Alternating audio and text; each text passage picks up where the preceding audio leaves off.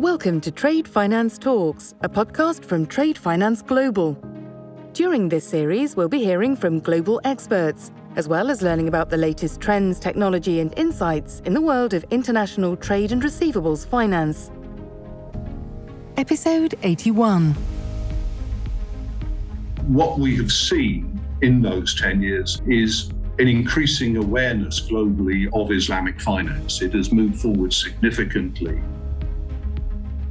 My name is Dipesh Patel, editor at Trade Finance Global. Today, we're talking about Islamic finance, the major changes we've seen in the market, and how appetite is changing around the world. Sharia and halal finance continue to evolve, helped by fintech, which in turn is helping SMEs all around the world. Today, I'm joined by Daud Vickery, Managing Director at DVA Consulting. Daud, welcome to Trade Finance Talks.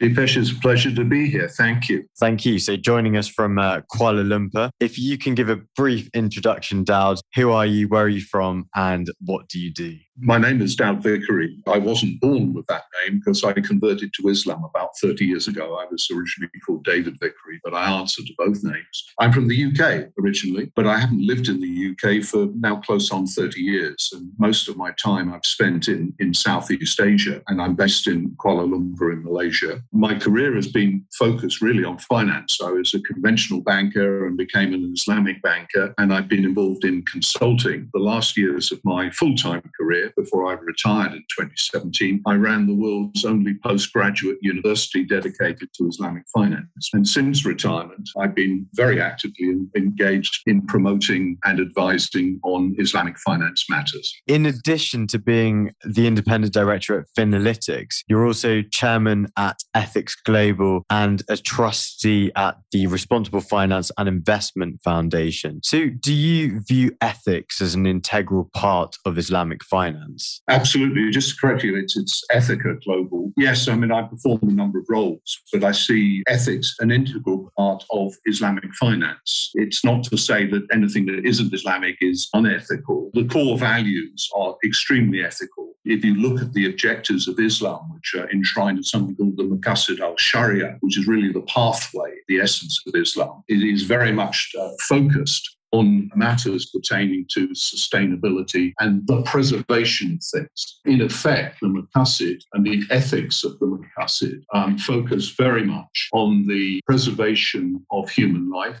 and indeed all life, on faith, preservation of intellect, property and family. All of these values I'm sure you can identify with and can be very closely aligned with what came out in 2015 as the Sustainable Development Goals. But the ethics that surround that are absolutely vital to having an understanding of both Islam and uh, Islamic finance. Thank you very much. And I definitely see a lot of parallels with the sustainable development goals and Islamic finance. Can you break down what Sharia and Islamic finance is, particularly for members of our audience who may not be familiar with these terms? my answer is, you know, let's do a course for two days and I'll try and explain it. I do have a, what I call an elevator speech statement which covers it. I was asked this question many years ago when I first set up an Islamic bank here in Malaysia and I was its first managing director. And the media asked me a question very similar to yours What is Islamic finance in a sentence or two? And I responded then, as I will respond now Islamic finance is about the efficient and effective mobilization of capital for the benefit of the real economy. And that usually leads to a couple of supplementary questions. But in essence, that is what Islamic finance is. It follows the rules of Sharia, which are generally very open. There are a few prohibitions, however.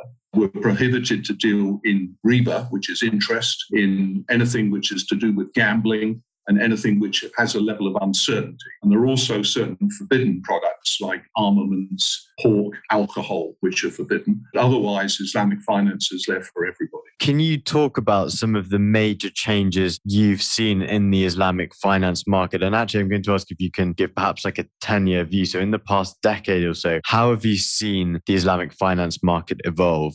What we have seen in those 10 years is an increasing awareness globally of Islamic finance. It has moved forward significantly in more people understanding it, both Muslims and non Muslims. Still a long way to go, but it is being recognized as a credible force. Um, together with the halal industry, finance covers about $3 trillion. The halal industry, probably a similar number. Uh, number. What we've also seen is more focus on education in Islamic finance. In other words, more universities are offering degrees in Islamic finance. There are professional qualifications. There are professional agencies which are offering professional qualifications in all aspects of Islamic finance, including auditing and accounting. That would be a major change. The major identification that's occurred since 2015 is, as I alluded to in the previous answer, the alignment of Islamic finance with the Sustainable Development Goals and its objectives were formed 1600 years ago. The SDGs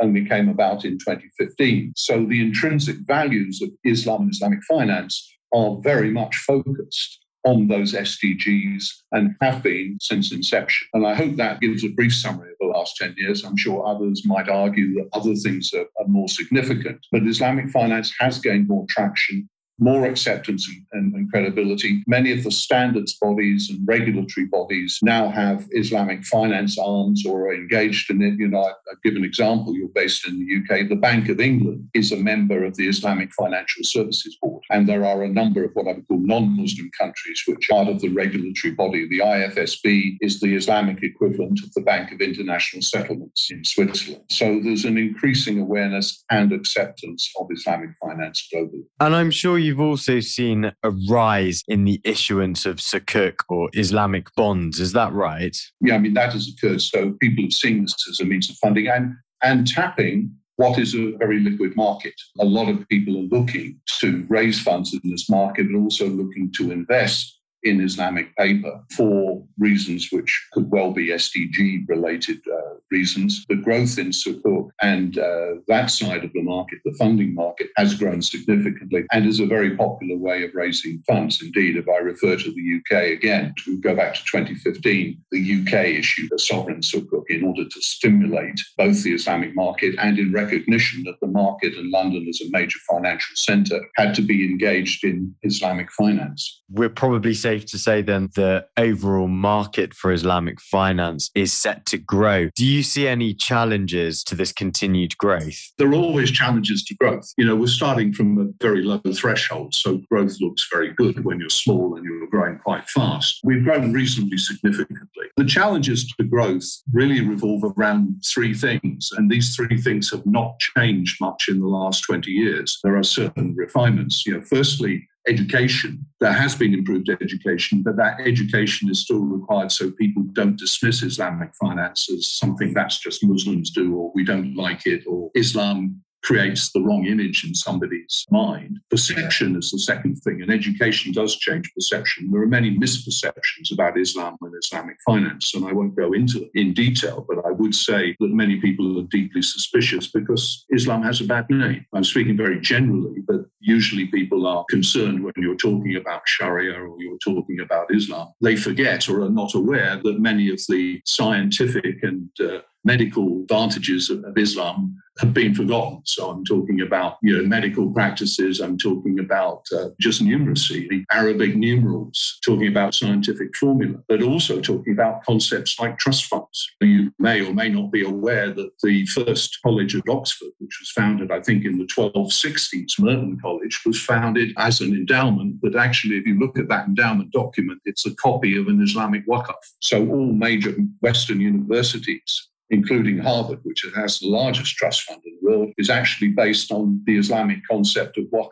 And so there are a lot of good things in Islam which many people are just not aware of. Let's talk about technology. And we can see that billions have been invested into Islamic finance technology, whether that be in the crypto space, the real estate, or various other assets within the market. Where do you see the most potential for fintech as, I guess, as an enabler for the Islamic finance world? This is a little bit of crystal ball gazing, but it's also based on what's happened in the last couple of years. I was in a discussion with a couple of Islamic finance CEOs yesterday. They didn't have the legacy infrastructure that many other financial institutions had in terms of uh, technology that they were able to deliver far advanced solutions to their customers because they didn't have, should we say, the baggage of the past. Now, I think that's one aspect which is important. Another area is, is again, because of its newness, and, and I'll say the enthusiasm of um, young Muslims around the world. And I'm particularly looking at the UK market. There is a lot of development going on Islamic fintech. There is a lot happening here in Malaysia, also Indonesia. We're also seeing in um, Central Asia as well, for example, which I'm familiar with. There's a great deal of development going on and innovation going on. Where do I see the fintech taking us? It's clearly going to be about delivery through mobile apps for the younger generation. There's going to be the implementation, I think, of much more artificial intelligence, the decision supports around uh, investment and around pension funds or where you want to sort of move your assets. And I think also, you know, I'm starting to see changes around currency. Mentioned crypto, Bitcoin. There's a debate still going on about the Sharia compliance of crypto and Bitcoin. I'm in the school of thought that basically says Bitcoin is no bad thing because it releases us from a fiat currency system, a leverage currency system, which in effect is not allowed Islam. But unfortunately, Islamic finance has to align itself with it. So Bitcoin and others, if appropriately regulated and controlled, help us come up with a really alternative financial system which breaks away from the constraints of the current fiat currency system and its payment systems. I see interesting developments there. I've been involved in one which is coming out of Saudi Arabia, which is developing an asset and commodity backed currency, in effect, a global real time settlement uh, system that if it does come to fruition, technically it's feasible and has been proven. What it needs to get is global acceptance because it's got to replace the Bank of International Settlements and it's got to replace the global SWIFT system, which is something which will be very challenging.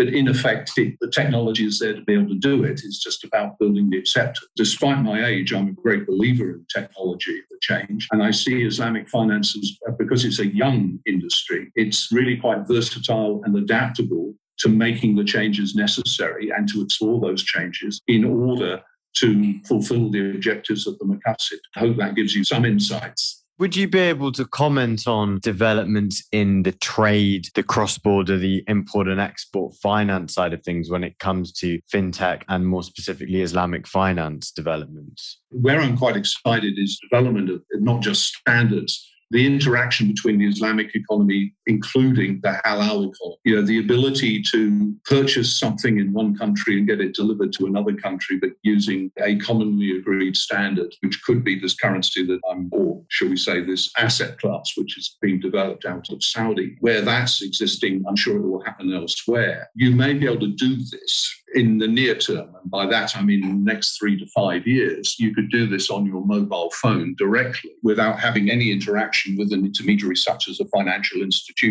whatsoever. That, of course, presents certain regulatory challenges. That's the direction it's going in, and certainly the marketplace is going to lap it up because it's just going to be pushing a button and everybody will have a mobile phone, whatever exists in three or four years to replace it. They'll be very keen to do it. It will be kind of like a no brainer decision. You know, if I can give an example of that, Malaysia is very, very fond of using motorbike delivery. It's called Grab here, and also people use Grab taxis. This is a company which was uh, originally based in Malaysia. It's now based in Singapore, but covered the whole area. Outdid Uber. So Uber didn't have a market, but Uber are coming back. What they're doing is they're saying all our cars are going to be hybrid or electronic. In effect, if you're given the choice between using a petrol driven car or electronic car, you're going to choose the electric one. The analogy I'm drawing there is in the future, if you can just push a button to say, I can now purchase these goods and import them directly on the touch of the button, rather than going through a bank to set up all the you know, letters of credit and whatever else, I would far rather do that